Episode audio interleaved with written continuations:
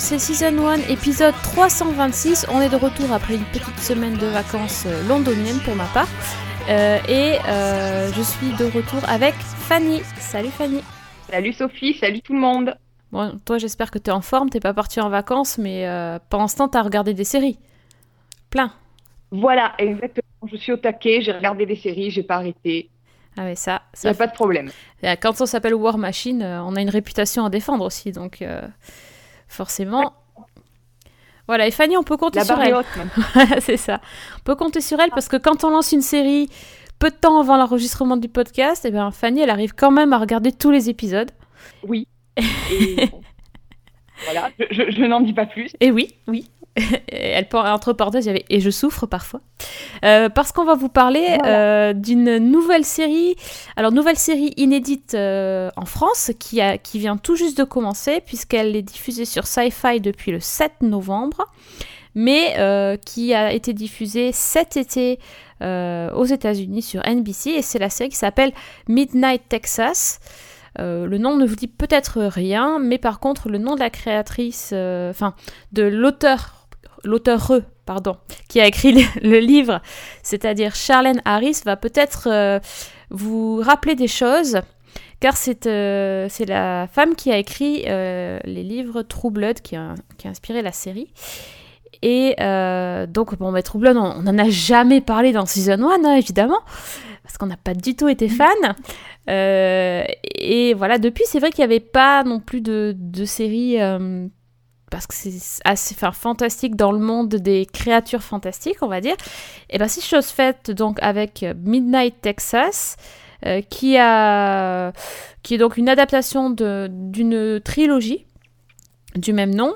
Et la créatrice de la série s'appelle euh, Monica Breen. Euh, elle a officié sur pas, mal de, pas mal de séries, des biens comme euh, elle est créditée sur Lost par exemple en tant que scénariste, mais aussi des moins bien. Enfin, il y, a eu Révolution, enfin, il y a eu des choses un peu, un peu plus fâcheuses, on va dire. Euh, et donc, voilà, qui, voilà qu'arrive donc euh, la série Midnight Texas sur Sci-Fi. C'est le mardi soir, faut qu'on vous le dise quand même, si vous, si vous regardez la télé à heure fixe, mardi soir 21h. Et ça parle de quoi, Fanny? Alors, Midnight Texas, ce sont les aventures, ou plutôt les mésaventures de Manfred, qui est un médium d'origine gitane. Et il est dans une situation un peu délicate qui sera révélée plus tard dans la saison. Et il décide de tout quitter pour se faire oublier un moment. Et sur les conseils du fantôme de sa grand-mère, qui était elle-même médium, il part dans une petite ville du Texas, Midnight. Sauf que euh, Midnight est loin d'être une petite ville tranquille et que ses habitants sont d'un genre un peu particulier. Et donc Manfred se retrouve avec euh, comme voisin euh, un vampire, une tueuse à gages, euh, une sorcière, un métamorphe, un ange, entre autres choses. Alors ils ont tous trouvé refuge à Midnight et tout le monde vit en harmonie entre créatures surnaturelles et, êtres humains. Mais à peine arrivé, ben, Manfred se retrouve dans une situation pas très sympa puisqu'on découvre le cadavre d'une jeune femme et euh, le, bah, le spectre de la victime va venir vers lui pour lui demander de résoudre le meurtre, en fait. En gros, c'est ça. c'est pas qui a tué Laura Palmer, mais euh, il y, y, a des similitudes sur la découverte du corps. Ça m'a fait. C'était juste pour placer une référence Twin Peaks euh, par obligation contractuelle avec Monsieur Le Train. mais, sinon, rien, rien d'autre. ouais, en gros, donc Texas, Midnight, Midnight dans le Texas, ça fait penser à une ville de cow-boys en fait. Sauf que certains des habitants ont des pouvoirs ou des, des choses un peu surnaturelles et d'autres non, quand même. Voilà. c'est mm. ça, c'est. C'est ça. Et ils ont tous des noms improbables, donc ça c'est hyper difficile à retenir. Euh, donc du coup, euh, ah, en fait déjà, est-ce que tu savais de quoi parlait la série avant de... Alors j'avais lu, je n'avais absolument pas lu les romans. J'avais vu vaguement le pitch. Euh, j'avais regardé le pilote quand il avait été diffusé. J'avais pas été forcément convaincue, donc j'avais mis de côté en me disant que ben, on verrait plus tard.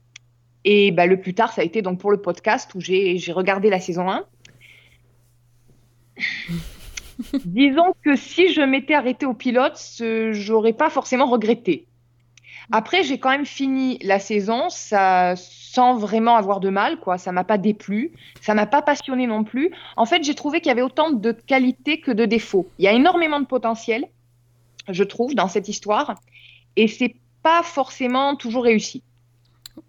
Ouais, je suis assez d'accord. En fait, euh, je dirais qu'on qu'on vient pour euh, l'ambiance et le, le côté un peu surnaturel, mais qu'on reste pour les personnages. Exactement. J'ai trouvé que, bon, quand on, quand on nous vend la série comme étant le nouveau True Blood, forcément, c'est c'est assez alléchant, euh, on a envie de voir.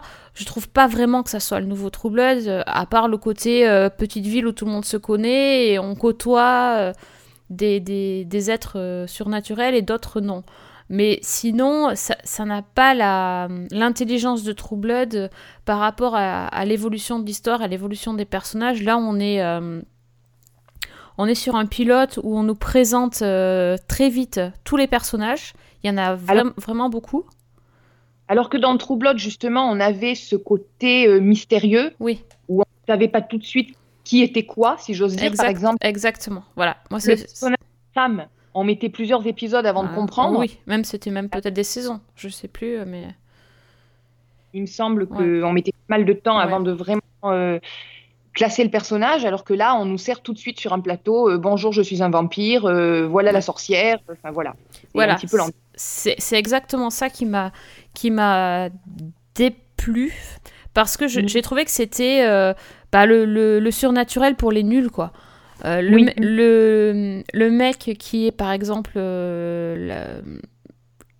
l'ange.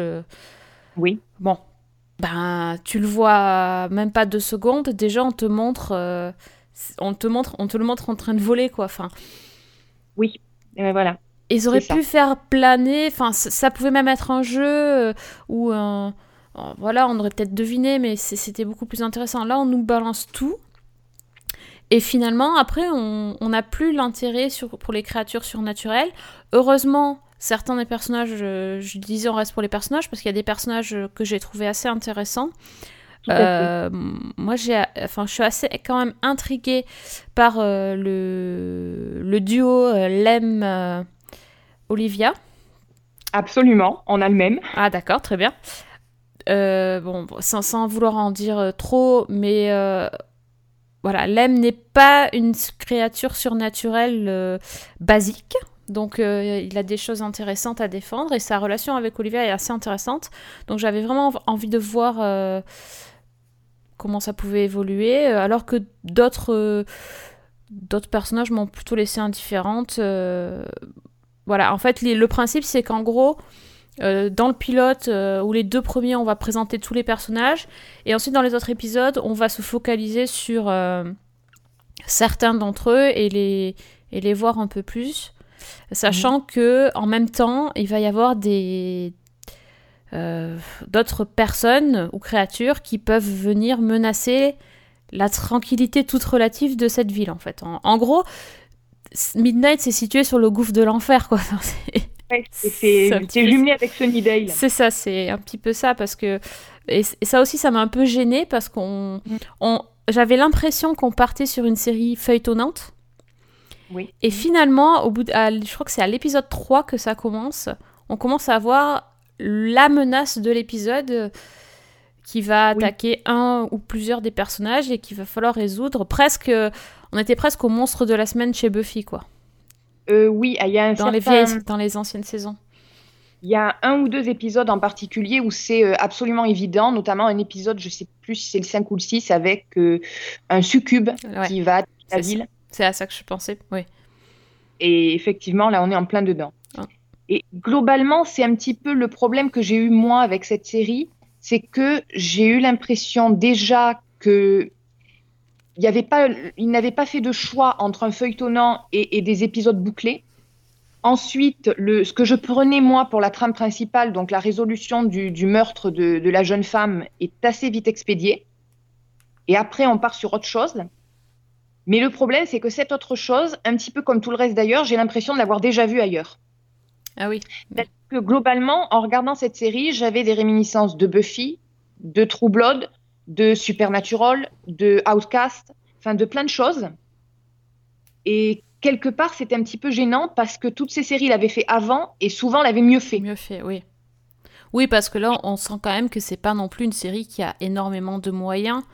Euh, les effets spéciaux sont, sont plutôt corrects, hein, mais euh, ça reste, euh, ça reste des, décors peu. Bah, c'est toujours un peu la même, le même décor, c'est toujours un peu la même façon de filmer. On n'est pas, voilà, on n'est pas dans la grande série de, de, SF. Et moi, je trouve que ça manque de quelque chose d'attractif parce qu'effectivement, ça fait, ça fait beaucoup penser à plein de choses, mais en quand même moins sympa. Et euh, j'ai une petite pensée pour toi quand j'ai vu le, gang de bikers. Euh. Ah oui. Voilà. Ah, ça, ça, fait un petit peu les Sons of Anarchy du pauvre, quoi. Oui, tout à fait. Non, mais c'est vrai, bon, pour reprendre les effets spéciaux, euh, la scène d'ouverture aurait pu être réussie. Donc, en gros, c'est Manfred qui est lors d'une séance de, de, spiritisme, en fait, est possédé par, par l'esprit d'un mort. Et euh, ça tombe un petit peu à plat, en tout cas pour moi, parce que je, venais juste de finir la saison 2 de Outcast, qui, euh, qui, est une série qui part un petit peu sur le même... Bon, c'est pas tout à fait le même principe, puisque ce sont pas des fantômes, ce sont des démons qui possèdent les gens, mais avec les mêmes effets spéciaux, les mêmes, le, même jeu visuel. Mm-hmm. Et pour le coup, dans Outcast, je trouve ça impressionnant. Là, j'ai trouvé ça un petit peu... Euh, ouais, un petit peu cheap, quoi. De la même façon, la succube, euh, ouais, c'est. Bon, voilà. On peut. C'est pas terrifiant, on va dire ça comme ça. En même temps, c'est vrai aussi qu'on n'est pas du tout sur le même genre de série et on n'est pas sur la même chaîne. Eh oui, oui. Donc, euh, on parlait de True Blood. True Blood, c'était HBO, je crois. Euh, je parlais d'Outcast. Outcast, c'est AMC. Donc, deux chaînes, deux réseaux câblés, quoi. Mm-hmm. Et là, on est quand même sur NBC, qui clairement s'adresse à notre public. Oui, on est quand même aussi, il faut le dire, sur NBC, sur une série d'été. Alors cette série-là, elle, était annoncée l'an dernier pour la mi-saison. Euh, bah, mi-saison, ça, veut plus rien dire du tout, j'ai l'impression, parce que bon, euh, la diffuser au mois de juillet, euh, voilà, c'était un petit peu le.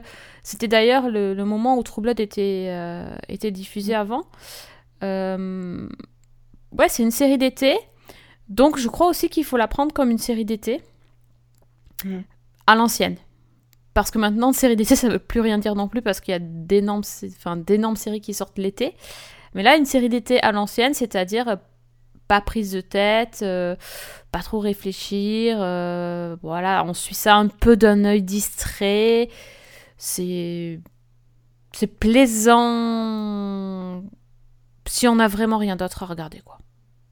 Je pense que on peut pas non plus la mettre en haut de la liste des choses à voir. C'est une série aussi qui s'adresse clairement à un public ado avec énormément de, de, côté un peu romance euh, à l'eau de rose. Il y a plusieurs relations comme ça euh, qui, qui, vont, qui viennent, on ne sait pas trop où ça va aboutir. Euh, voilà, donc bon, ça, ça, dit clairement ce que ça veut dire. Et moi, par contre, ce qui m'a. Alors, je ne sais pas si ça m'a plu ou pas, en fait c'est que c'est une série aussi qui se prend quand même pas trop au sérieux par moment. Et j'ai trouvé qu'il y avait pas mal d'humour. Alors, volontaire ou pas, je ne sais pas.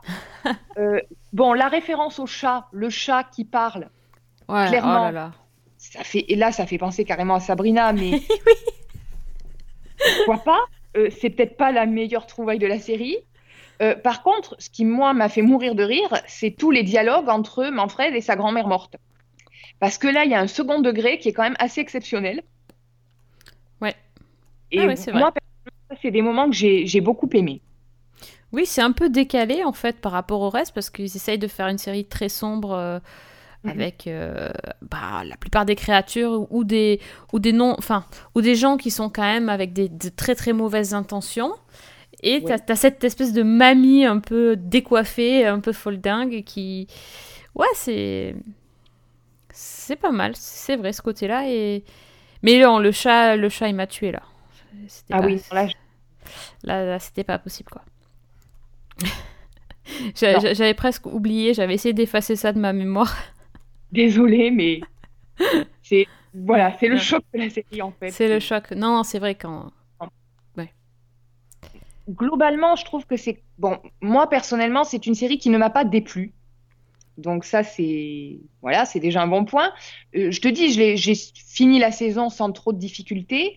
Euh, finalement, le, le truc, c'est que j'ai, en la commençant, je pensais vraiment qu'on allait suivre donc Manfred le héros, euh, cette histoire de meurtre, et je me suis retrouvée dans autre chose. Et alors prise comme une série chorale avec plein de personnages différents, c'est vrai qu'elle est peut-être plus prenante. Parce que, comme tu disais, il y a une, une, galerie de personnages qui est quand même assez diverse et assez sympathique, bien que euh, on nous balance tout dès le départ. Euh, tu parlais donc du, du duo, du, du, couple entre euh, le vampire euh, donc Lem et, hum, et, Olivia. Je crois que moi, c'est ce qui m'a aussi le plus intéressé parce qu'il y a une ambiguïté, il y a peut-être une noirceur qu'on ne retrouve pas forcément chez les autres personnages. Et puis pour le coup, là, il n'y a pas le, le, le, côté un peu cheap des effets spéciaux ne se fait pas sentir. Oui, c'est vrai. Par exemple, dans les, bon, la scène finale, moi, j'ai pas pu, quoi. C'était pas possible. Je laisse le plaisir de découvrir oui, bah, ça. Écoute, oui. Voilà, là, pour le coup, euh, disons qu'il y a aussi un problème, je pense, euh, de méchants dans le sens où on a donc quelques méchants par-ci par-là, le, le, les méchants de la semaine qui sont assez ternes, qui pour moi n'ont jamais vraiment représenté une menace suffisante pour que je me dise mon Dieu, qu'est-ce qui va se passer Et le, le, grand antagoniste de la saison qui apparaît vers, euh, ben, pratiquement vers la fin et qui est tout aussi vite expédié, euh, moi, il m'a fait plus rire qu'autre chose. Quoi. Ah ouais. Et c'est pas seulement une question, à mon avis, de manque de moyens, parce que dans Buffy, dans la saison 1, par exemple, on avait le maître oui. qui avait quand même un viol impossible oui. et qui était quand même flippant. Bon, on n'a pas vraiment fait flipper le maître, mais ouais, je vois ce que tu veux dire. Dans, y a, en tout cas, il y avait une, une espèce de une mise en scène autour de du méchant, quoi. Il n'y avait pas que le méchant en lui-même. Dans l'atmosphère, dans ouais. l'esprit, oui. je trouve que même si euh, le, le, le maître dans Buffy faisait carton-pâte, il y avait quelque chose. Euh, là, non. Clairement, mmh. non. Ouais. Voilà. Bon, donc toi, tu as vu les 10. Bon, tu oui. dis quand même que ça se finit euh, sans problème. Moi, je suis à, à j'en ai vu 5. Euh, alors, je suis partagée parce que d'un côté, ben, je j'ai pas envie d'abandonner la série alors que j'ai vu la moitié. J'ai quand même envie de terminer et, euh, et, de voir ce qui se passe. En même temps, euh, c'est j'ai aussi envie de passer à d'autres séries. Donc c'est c'est un petit peu compliqué parce que c'est pas assez attrayant pour moi pour que je me jette sur les épisodes suivants. Mmh. Mais en même temps, j'ai pas détesté. Je me dis, oh, pff, quand même, c'est dommage de pas finir, de ne pas voir ce qui leur arrive. Euh... Voilà, même si je pense que ça sera pas. Non, ça sera voilà. pas. Ouais. Je confirme. Mais un dernier mot sur les acteurs. Euh, je les connaissais pas plus que ça, à part. Alors, euh, celle qui joue Olivia qui oui. s'appelle Ariel Cable. Euh, J'ai passé un épisode entier à me demander euh, d'où je l'avais, d'où je la connaissais. Ben, euh, dans son dans sa fiche IMDb, on me dit qu'elle était dans Vampire Diaries, donc série que je, je n'ai euh, vue que très très peu, donc je ne sais pas si c'est ça, mais tu la connaissais toi? Non, non, non, elle, je ne la connaissais pas. Par contre, il y a quand même Dylan Bruce qui a joué dans Orphan Black. Mm -hmm, tout à fait. Euh, et puis, alors, moi, il y avait euh, Peter Mensa qui, donc, qui joue euh, Lemuel le, le, vampire, que j'avais vu dans plusieurs séries, notamment dans Spartacus. Bon, c'est pas forcément une référence. Mais ce qui est assez amusant pour l'anecdote, euh, c'est que dans True Blood, dans les livres, il y a un personnage qui n'est pas dans la série, qui s'appelle Queen et qui est un métamorphe tigre. Ouais. Et alors, assez drôle, c'est qu'en lisant les bouquins, j'imaginais les personnages dans ma tête et c'était lui, c'était Peter Mensa que j'avais, dont j'avais l'image quand euh, je pensais à Queen. Ah bon? Ouais. Ça m'a vraiment amusé de le retrouver dans cette série-là, de, de, tirer des livres de Charlene Harris pour cette raison-là. Pas Donc, mal. Je me suis dit qu'il avait vraiment la tête de, de cet univers-là, a priori, puisque euh, bah, apparemment, j'étais pas la seule à l'avoir casté pour, euh, pour un Charlene Harris. oui, il est effectivement il est... Pas mal. Enfin, il est pas mal. Euh... Euh, et, autre petite info sur le casting, donc celui qui joue le personnage principal, donc Manfred, euh, a un nom très très français. Il s'appelle François Arnaud. Ce qui, ça dénote un peu quand on voit le, le, nom sur, euh, sur le, générique, mais en fait, il est canadien. Et c'est l'acteur qui jouait Cesare dans The Borgias. Et je ne l'avais absolument pas reconnu parce que pour le coup, il est ah déjà bah, dans un oui. totalement différent. Oui. Et je trouve que lui, il, joue, il joue pas mal. Ouais, ouais. Donc carrément, on le reconnaît pas du tout, mais euh, oui, oui, c'était bien lui. Donc euh, c'est quand même euh, niveau casting. Au départ, moi je pensais que personne n'était connu, et puis finalement, en fait, oui, quand même, ce sont des têtes assez connues des séries, même si c'est pas des, des, comédiens de premier plan. C'est quand même pas des c'est pas même pas des billets, on va dire ça comme ça. Voilà. c'est bien. Il y, a du niveau. Ouais, il y a du niveau. Niveau, euh, interprétation, en tout cas, je trouve qu'ils se défendent tous très bien. Donc, euh, vous pouvez leur... donc donner sa chance euh, à la série. malgré nos... nos... petites critiques, il y a quand même des choses à sauver. Donc, si vous voulez voir ça, c'est sur Sci-Fi en France. donc, tous les mardis soirs à 21h. Il y aura 10 épisodes. donc maintenant, je te propose, Fanny, de passer au bloc-notes parce que je suis impatiente de t'entendre, de parler d'une série qui fait le buzz en ce moment, parce que, me semble-t-il, elle vient d'arriver sur Netflix et elle s'appelle Alias Grace. Alors, il va falloir que je vous la vende, celle-là, parce que franchement, il ne faut pas passer à côté. Donc, euh, bah déjà, c'est Alias Grace, ou Captive en français. C'est tiré d'un roman d'une certaine Margaret Atwood, dont on a déjà parlé dans ce podcast, puisque c'était aussi elle qui avait écrit euh, The Handmaid's Tale, une série à laquelle on avait consacré une émission et dont on avait dit énormément de bien. Ben, rebelote, hein, je vais dire énormément de bien de Alias Grace. Donc, Alias Grace, tu l'as dit, c'est sur Netflix. Euh, donc, euh, c'est tiré d'une histoire vraie, déjà, à partir de laquelle donc, Margaret Atwood a, tiré une, un roman, une fiction. Mm-hmm. Mais au départ, il y a une véritable affaire criminelle donc l'histoire, ça se passe au Canada à la fin du 19e siècle. Et donc euh, Grace Marks, c'est une immigrée irlandaise qui est condamnée à perpétuité pour un double meurtre. Alors à l'âge de 16 ans, elle a été engagée comme domestique et elle a été euh, reconnue coupable du meurtre de son employeur et de la gouvernante euh, de celui-ci, donc qui s'appelait Nancy Montgomery et qui est jouée d'ailleurs par Anna Paquin. Ah voilà, la boucle.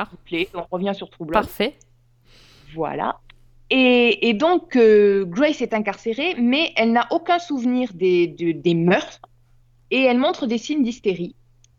Et c'est la raison pour laquelle un, groupe méthodiste qui est emmené par un révérend qui est joué par David Cronenberg, le cinéaste, euh, donc ce, pasteur méthodiste euh, pense qu'en en fait elle devrait être libérée parce qu'elle est irresponsable.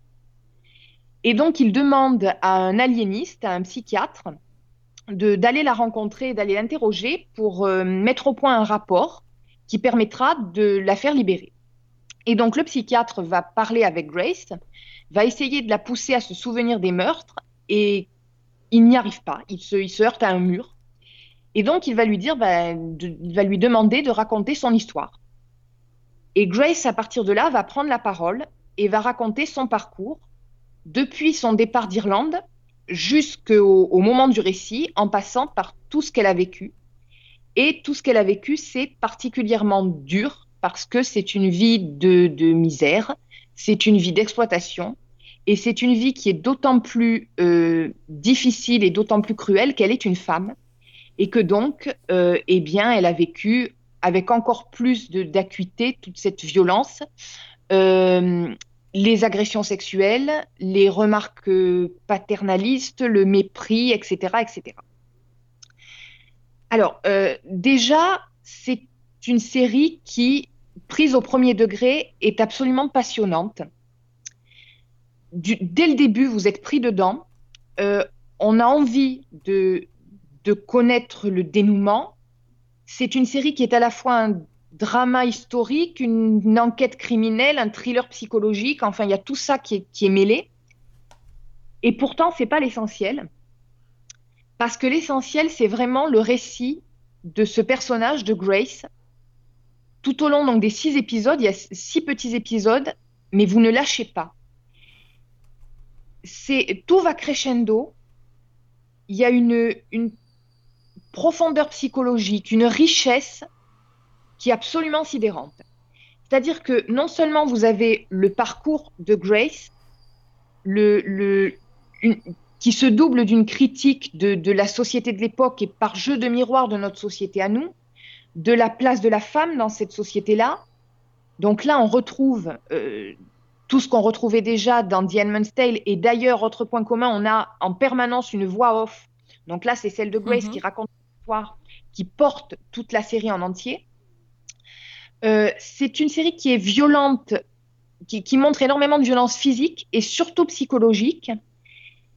Par moments, on vire un peu dans le conte gothique parce qu'on parle énormément de rêves, d'inconscient, de superstition, de, de, tout ça dans une ambiance qui est assez sombre.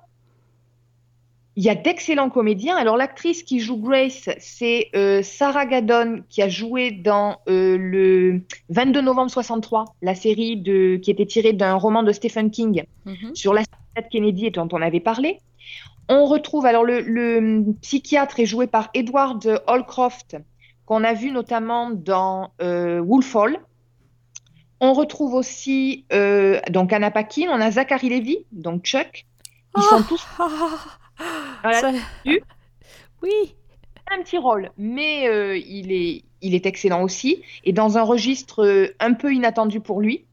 Enfin, de, moi, je ne m'y attendais pas. Donc, déjà, on a, on a tout ça qui fait que c'est une série qui est extrêmement complexe à appréhender, extrêmement riche. Et en même temps, eh ben, c'est pas une série si sombre que ça, parce que c'est Grace qui raconte. Et ça change tout dans le sens où c'est une femme qui, qui impose son récit, qui impose son rythme, et c'est véritablement l'héroïne. C'est pas du tout misérabiliste. C'est quelque moi personnellement, j'ai trouvé que elle a tout pour être une victime et ça n'en est pas une. J'ai trouvé que c'était une série qui était extrêmement euh... bon, j'ai le mot anglais qui vient, donc euh, c'est j'allais dire c'est une série qui donne un sentiment d'empowerment. Oui. C'est bien, c'est bien voilà. dit ça je, je trouve que, enfin moi personnellement, en tant que femme, je l'ai prise comme ça. J'ai trouvé que c'était extrêmement fort et que ce, ce personnage-là est à la fois admirable, ambigu. Euh, est, elle n'est pas du tout lisse. Pourtant, on s'attache à elle. C'est une narratrice qui n'est absolument pas fiable parce qu'on a la voix off d'un côté, les événements de l'autre et que les deux se contredisent très souvent. Ah, ça, j'adore. C'est ouais. absolument magistral. Personnellement, je le mets. Alors, si vous avez aimé The Handmaid's Tale, vous ne pouvez qu'adorer Alias Grace. Franchement.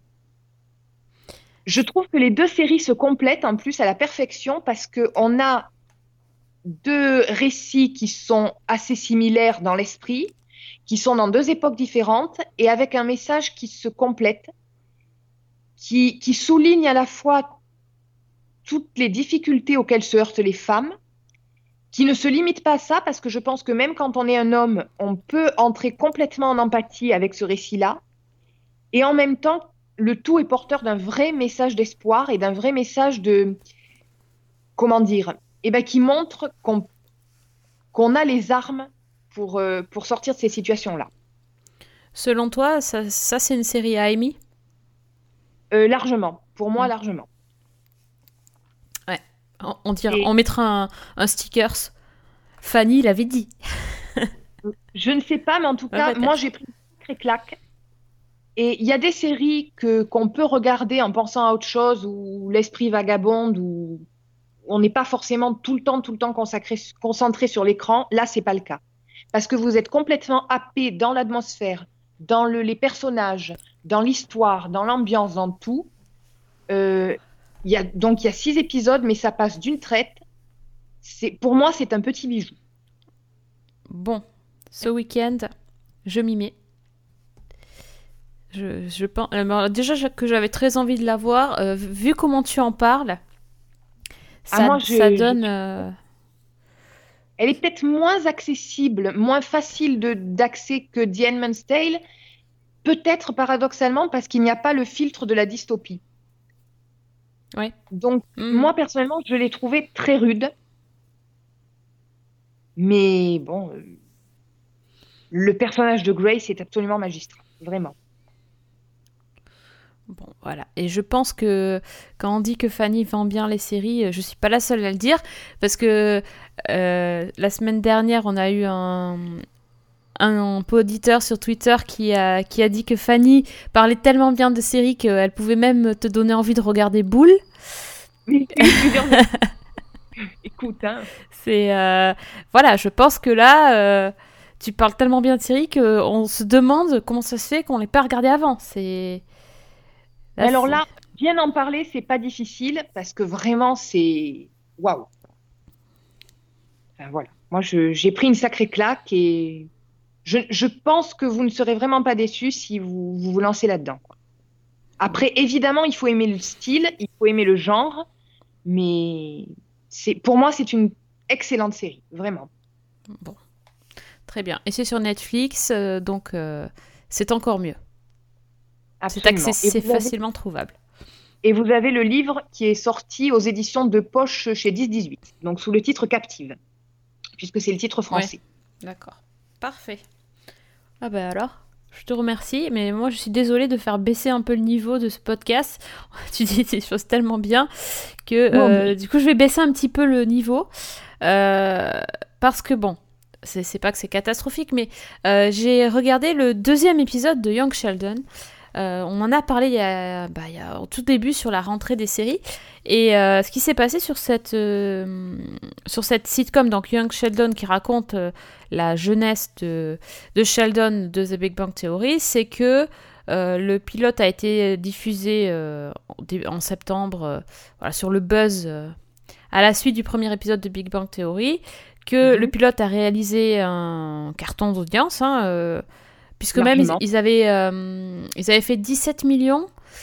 C'est enfin, énorme.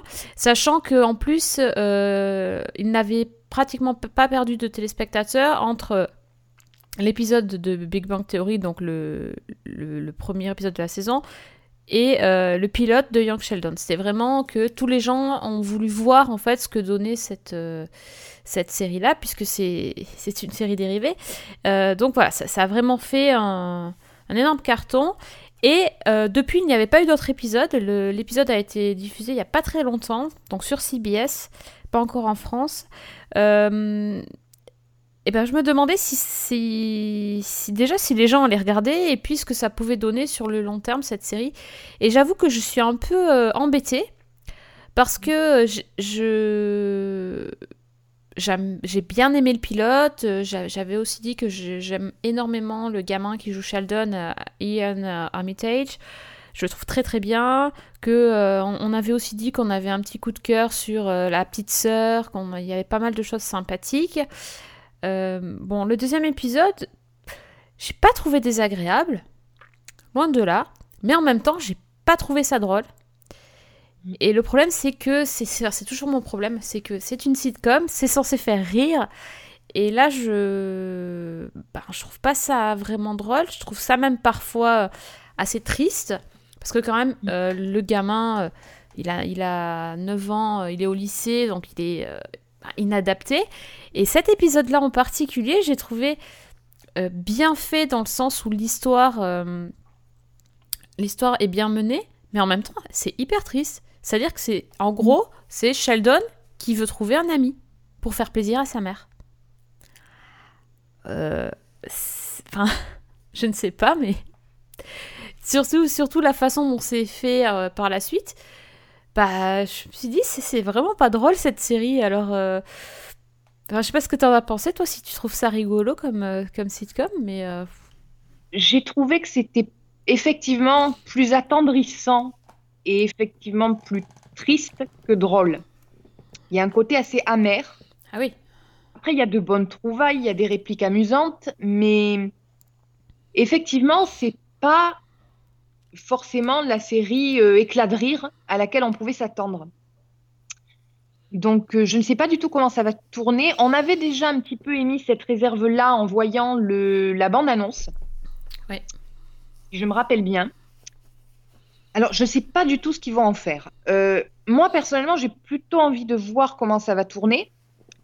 Euh, bon, l'acteur que tu citais, Yann Hermitage, il est, il est toujours excellent, là, il n'y a pas de problème. Après, je, ne sais pas. Je, suis un petit peu perplexe. J'ai pas détesté, je trouvais ça plutôt sympa. Maintenant, euh, effectivement, il y a ce, côté un petit peu doux amer qui en même temps est original, euh, casse un petit peu ce qu'on pouvait attendre de la série, mais il faut voir si le public va suivre.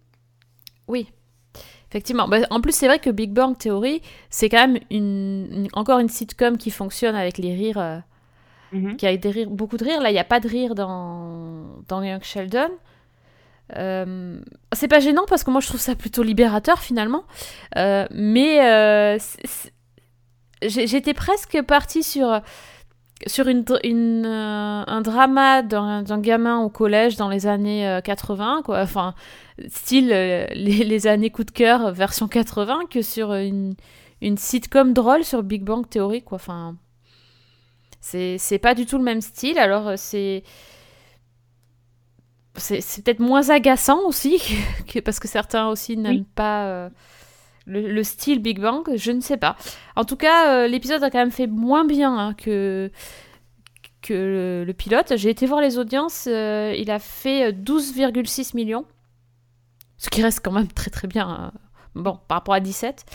sachant que l'épisode avant, l'épisode précédent donc de Big Bang Theory a fait 14. Donc les, les gens, il euh, y a quand même 2 millions qui partent entre-temps. En même temps, est-ce que c'était diffusé à la suite de Big Bang Theory ou pas? Ah, je sais pas. C'est le, même jour, c'est le même jour. Donc ah oui, donc, que oui. Donc, normalement, oui. Je pense que oui. Je, ouais. Donc voilà, donc euh, bon, moi je, je, vais encore continuer. Maintenant, je ne sais pas. Euh, bon, en, en, même temps, je suis fâchée. D'ailleurs, il fallait que je le dise. Je suis très fâchée parce que CBS va annuler euh, Me, Myself and I, dont on a parlé la dernière fois, qui est euh, la seule sitcom, euh, enfin la, seule, oui, la seule sitcom que j'ai que j'ai vraiment aimé de cette nouvelle saison. Et je suis hyper déçue parce que pour le coup, j'étais bien attachée à cette série-là. Je sais que je suis pas la seule. Et mm. et bon voilà, donc celle-là on va la perdre en cours de route bientôt.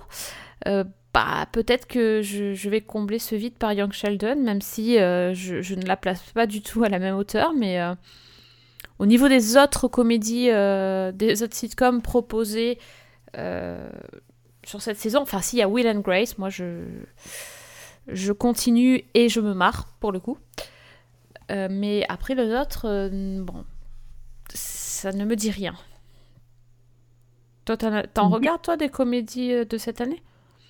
Eh bien, moi, je regardais Me, Myself and I, qui, pour le coup, m'avait complètement séduite parce qu'elle était originale, parce qu'il y avait une vraie idée derrière, un vrai propos aussi. Donc, je suis aussi très déçue de, l'annulation. J'avoue que je ne comprends pas. Je, trouve qu'elle méritait vraiment sa chance. Euh, je vais continuer Young Sheldon aussi parce que, bah, paradoxalement, ce côté un peu doux amer, me, laisse penser qu'il y a peut-être quelque chose d'intéressant à voir. Mhm. Je pense que l'équilibre est extrêmement délicat. Donc, euh, j'ai bien envie de voir comment ça va, ça va se développer. Et puis, bah, quand même, euh, voir aussi comment euh, ce, petit garçon assez adorable est devenu Sheldon Cooper. le Sheldon Cooper que nous connaissons, extrêmement agaçant. Imbuvable. Imbuvable. Donc, euh, je, vais continuer celle-là aussi. Mais c'est vrai que niveau sitcom, cette année, on n'a pas tellement été gâtés. Donc, en même temps, ça fait plusieurs saisons déjà que voilà, ça, rame pas mal. Après, c'est pas forcément notre euh, notre format de série de prédilection non plus. Enfin, mais mais c'est vrai que globalement, oui, je, ça fait un petit moment que j'ai pas commencé de nouvelles comédies. Et euh, là, cette année, j'étais bien enthousiaste sur Me, Myself and I.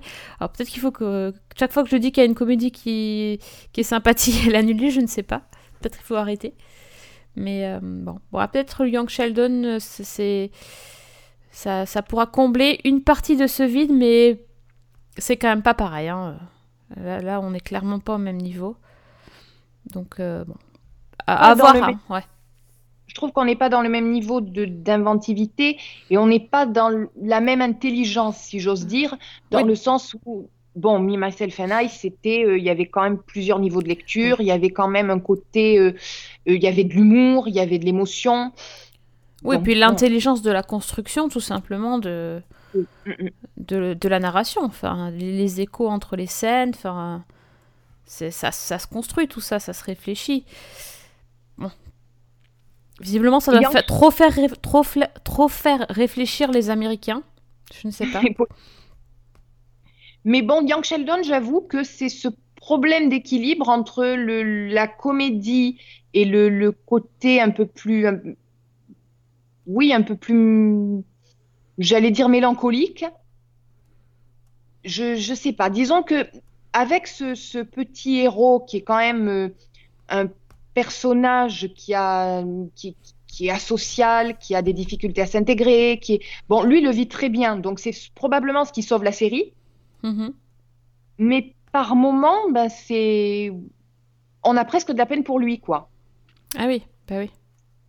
Et cet épisode-là en particulier, le deuxième dont tu parlais, avec euh, bah, le, le, le, fait qu'il cherche un ami euh, désespérément, qu'il ait beaucoup de mal, euh, effectivement, c'était pas forcément drôle. Ce qui sauvait le truc, justement, c'était que bah, lui faisait ça pour faire plaisir à sa mère et qu'à la limite, lui s'en fichait, quoi. Oui, complètement. Voilà. Bon, ben, à voir. Le... La série, quand même, va durer sur 22 épisodes, hein, puisqu'il mm. y, y, a eu prolongation, comme on dit. Euh, voilà, donc on va voir aussi comment, comment ça peut tourner sur 22 épisodes. Est-ce que ça tournera pas en rond euh, est-ce que, est que, est que le petit Sheldon sera toujours attendrissant au bout de 22 épisodes? C'est aussi un peu la limite de l'exercice dans la mesure où on sait vers où on tend. Oui. On sait vers quoi on se dirige. Donc, euh, ça va peut-être être difficile aussi de nous surprendre de ce côté-là. Donc, euh, on verra. On verra. Très bien. Euh, est-ce que tu as une dernière série à nous conseiller avant que je cours à voir Alias Grace? Alors oui, ça va être peut-être moins dithyrambique, mais il y a une série dont je peux vous parler et c'est sans doute la dernière, une des dernières occasions que j'aurai de le faire puisqu'elle s'est terminée au bout de la quatrième saison. Donc euh, aux États-Unis, elle était diffusée sur AMC et en France, elle est passée, je crois, sur OCS. Donc c'est une série qui, une série historique qui s'appelle Turn, sous-titrée Washington Spies, donc les espions de Washington le, sous-titre dit à peu près tout. Donc, euh, pour euh, remettre dans le contexte, ça se passe pendant la guerre d'indépendance américaine. Donc, en gros, euh, pour le petit point histoire, on a les, les 13 colonies qui sont sous domination britannique, qui sont bah, les, fermiers, les citoyens, les civils sont écrasés par les taxes du gouvernement anglais. Et ils vont donc commencer à se à s'organiser entre eux avec le soutien notamment d'anciens officiers de l'armée britannique comme un certain George Washington et ensemble ils vont se ils vont former euh, l'armée continentale dans le but donc de, bah, de combattre et de vaincre euh, les Anglais. Alors ça voilà c'était pour le contexte donc Turn euh, se se situe à cette époque-là. concrètement, ça commence en 1776 et on va suivre bah, un fermier justement qui s'appelle Abraham Woodle, qui est joué par un certain Jamie Bell, c'est-à-dire le petit Billy Elliot, qui a bien grandi et qui ne fait plus d'entrechat dans, cette série-là en tout cas. Euh, donc lui, donc c'est un fermier qui essaie de, rester en marge du conflit et de, de, faire sa petite vie tranquille, de planter ses choux sans qu'on l'embête. Mais il va être rattrapé par l'histoire. Euh, c'est-à-dire qu'en fait, au cours d'une rixe, il est, il est arrêté, il est incarcéré et il est libéré grâce à l'intervention d'un de ses amis d'enfance, un certain Ben Talmage, qui euh, travaille en fait en, secret pour euh, l'armée de Washington, et notamment en mettant sur pied un réseau d'espionnage, le premier réseau d'espionnage moderne. Et donc, euh, il va recruter notre, notre héros, notre Abraham, pour qu'il travaille pour lui et qu'il essaie d'obtenir des renseignements sur l'armée ennemie pour les faire passer à, l'armée des patriotes. Donc voilà pour l'histoire. Alors, moi, quand j'ai commencé cette série, je, voulais voir un petit peu ce que ça donnait. Et la saison 1 m'avait pas forcément convaincue. Euh, je m'explique. C'est au départ, ça part un peu dans tous les sens. C'est-à-dire qu'on a une série historique, on a une série qui est aussi une série de guerre, on a une série d'espionnage qui se met en place, il y a des romances au milieu. En plus de ça, on a énormément de personnages différents à assimiler. Donc, c'est la, première saison n'est pas forcément une réussite exemplaire. Elle est, elle est correcte, elle se suit, mais disons que quand on dit d'une série qu'elle est correcte, c'est un peu comme quand on dit d'un mec qu'il est sympa. il est gentil. Il est gentil. Ça veut tout dire. Mais bon, l'ensemble était, était assez, assez, assez chouette. Donc, euh, j'ai fini la saison 1 et je me suis dit qu'à la limite, quand la saison 2 arriverait, je la regarderais. Je l'ai regardée et à partir de la saison 2, euh, eh ben, ça devient beaucoup mieux. C'est-à-dire qu'en fait, il se recentre vraiment sur l'histoire d'espionnage euh, à l'époque. Donc avec tout ce que ça suppose comme euh, ben, les moyens du bord, hein, donc l'encre sympathique, les messages codés, etc., etc. Il y a une tension qui monte au fil des épisodes. On reste centré sur le personnage de Abraham Woodle, mais on commence à comprendre un petit peu mieux les relations avec les autres, les autres personnages, que ce soit du côté de Washington ou du côté des Britanniques.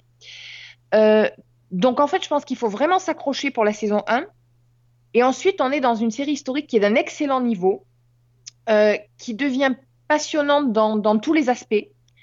Euh, les acteurs en particulier sont absolument fantastiques. alors, notamment, il y en a un que je ne connaissais pas qui s'appelle Samuel Rookin, qui joue, on va dire, le, le, grand, le, le, méchant de la série, celui qu'on adore détester le, vraiment mhm. le, le, le, bad guy.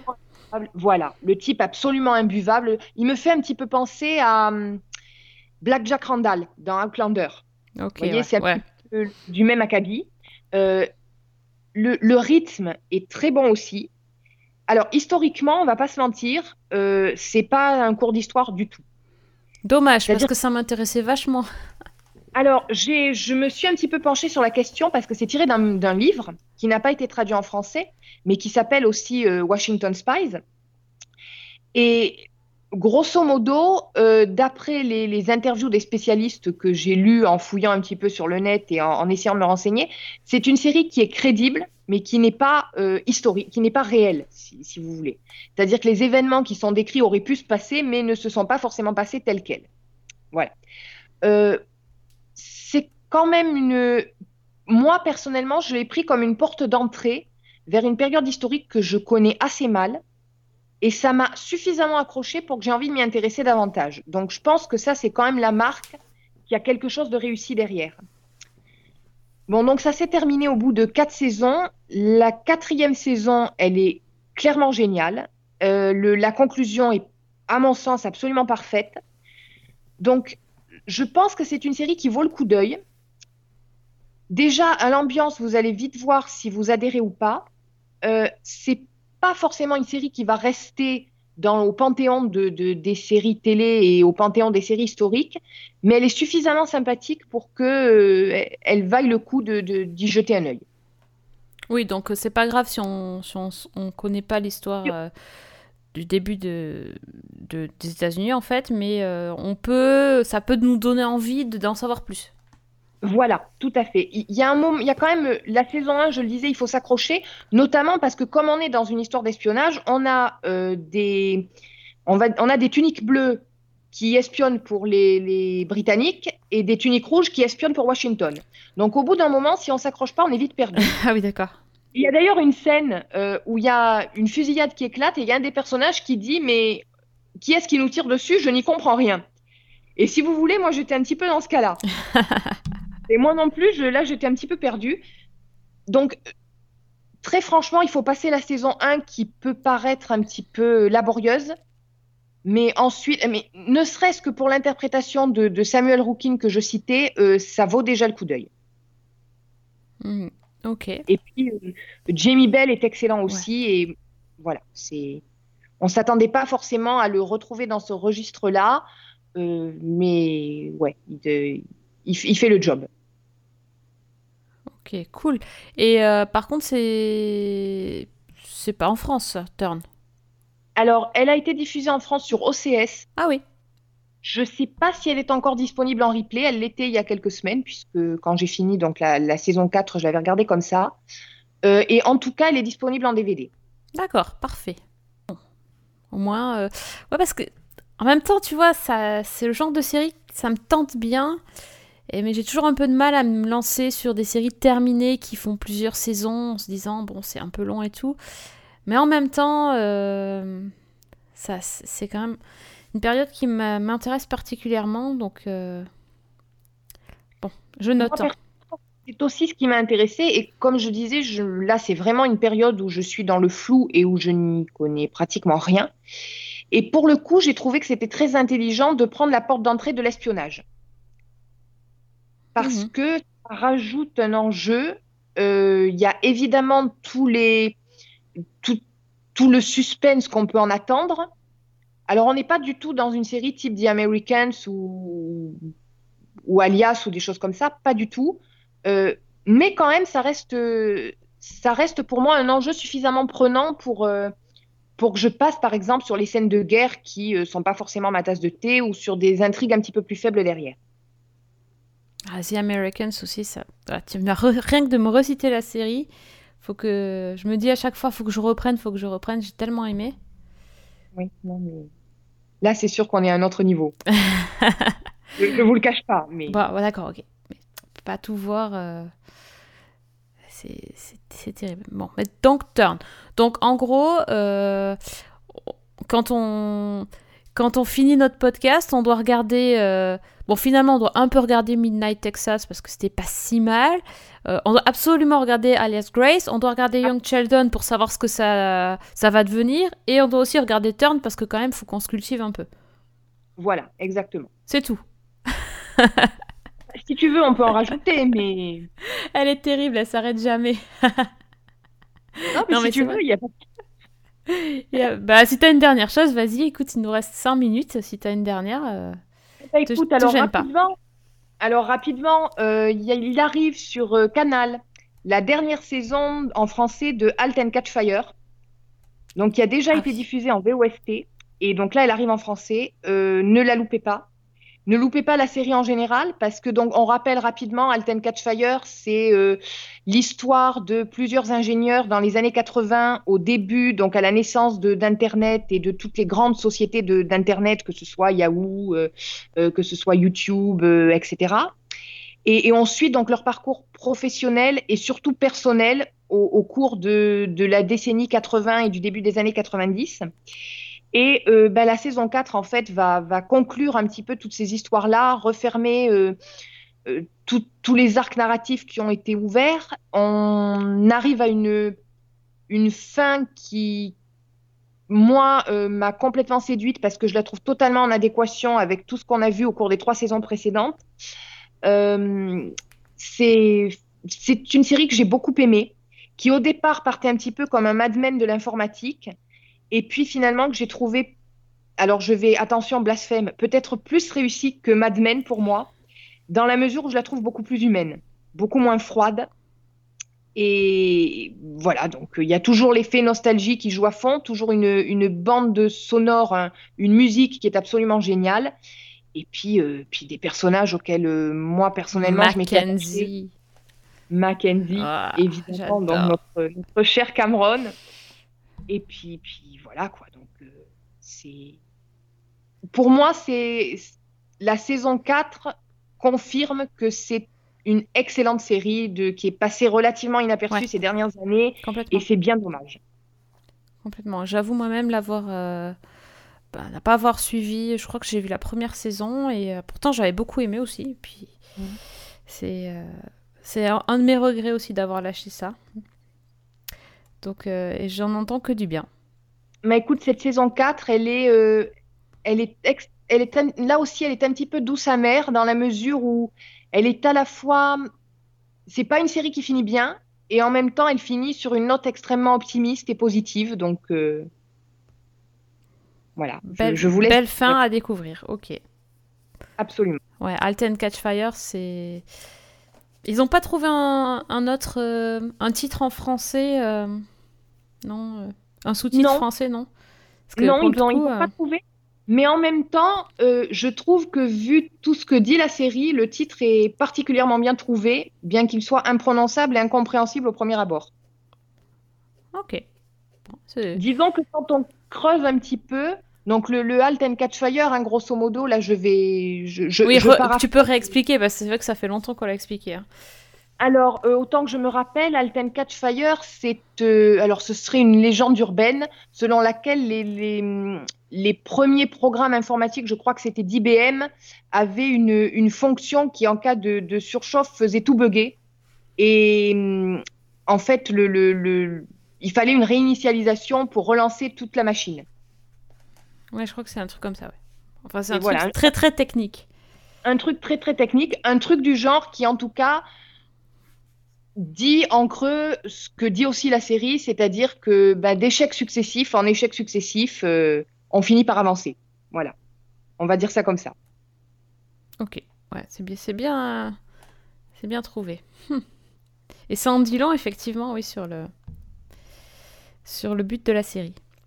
Bon, mais hein, Fanny, t'es pire que le Père Noël, t'as la hotte tellement remplie de séries que on en a jusqu'en 2018 maintenant. Oui, non, mais j'aurais pu continuer, mais on va peut-être s'arrêter là quand même. en plus, elle nous sort des, séries avec plein de saisons. Au début, elle, fait tranquille avec sa petite mini-série euh, de 6 épisodes. Euh, faisant, oh, c'est bon. Puis après, elle sort le truc, ils font 4 saisons. Hop, ni vu ni connu. 4, saisons de 10 épisodes maxi, je crois. Donc, euh. Ouais, mais ils font une heure les épisodes aussi, hein, je crois. Oui, c'est vrai. Il me semblait bien. Donc voilà. c'est 40 minutes. Tu ah vois, tu ah bon Ah ben, ça m'avait paru long. Eh ben écoute, euh, si tu avais bah, ta première je peux comprendre. C'est comme Mad Men, ça m'a toujours paru, paru, très très long cette série. C'est un peu la même chose. Euh, voilà. Et quand, et quand je rajoute que euh, je sais plus où j'ai vu aussi que Six Feet Under était dispo en France, c'est sur Netflix ou sur, ou sur Amazon, je sais plus. J'ai vu passer ça sur Twitter. Je trouve plus le tweet, j'essaye de vous dire, mais je sais plus. Voilà, enfin, j'ai vu des images de Six Feet Under et je me suis dit qu'il fallait que je me refasse l'intégrale de la série. Oui, c'est oui, effectivement. Euh, bah oui, mais bon. Je sais, plus. bon, je sais plus, je trouve plus le tweet, je suis désolée. Je, vous fais des fausses joies. Qui m'a parlé de ça Je ne sais plus. Bref. Euh, voilà. Bon, allez, on va, on va rester là parce que je pense que vous avez. Euh, vous n'avez pas eu de podcast pendant 15 jours, vous avez le temps de vous, reposer, de, regarder, de, tout regarder, de vider votre liste. Euh, donc euh, voilà, maintenant, bon, on, la remplit. pour vous. Euh, bah, merci Fanny hein, d'être venue avec toutes ces séries pour nous. C'est toujours un plaisir. Merci. À toi de m'avoir accueilli. Et bah, on se retrouve très vite. normalement, si tout va bien, on va dire la semaine prochaine, on devrait avoir un épisode de sci-fi euh, consacré, entre autres, à la saison 2 de Stranger Things. Mais il n'y aura pas que ça, hein, parce que tout le monde parle que de Stranger Things, mais on a vu d'autres trucs aussi. Euh, et donc, euh, dans deux épisodes, donc un nouvel épisode de, Season 1 classique. D'ici là, portez-vous bien, regardez toutes les séries bien au chaud, restez au chaud, ça y est, n'attrapez pas, il y a des épidémies en plus en ce moment là de, de euh, d'hépatite A de, dans ma région, où, donc ça, ça m'incite pas à sortir. Reste chez toi. Voilà. Exactement. Sortez le, sortez le thé et, le plaid. On y est, ça y est, c'est l'hiver. On va enfin pouvoir euh, regarder des séries sans qu'on nous euh, force à aller dehors. C'est trop bien. C'est ça. donc à très vite sur, sur Twitter. Fanny, tu redis ton, ton petit Twitter? Alors c'est Fanny L Allegra magnifique. Et euh, sinon, c'est Season 1 avec un 1. N'hésitez pas à venir discuter avec nous, nous dire si vous avez euh, aimé ou pas les séries qu'on vous a présentées euh, dans cet épisode. Et on vous dit à très vite. Bonne semaine bonne série.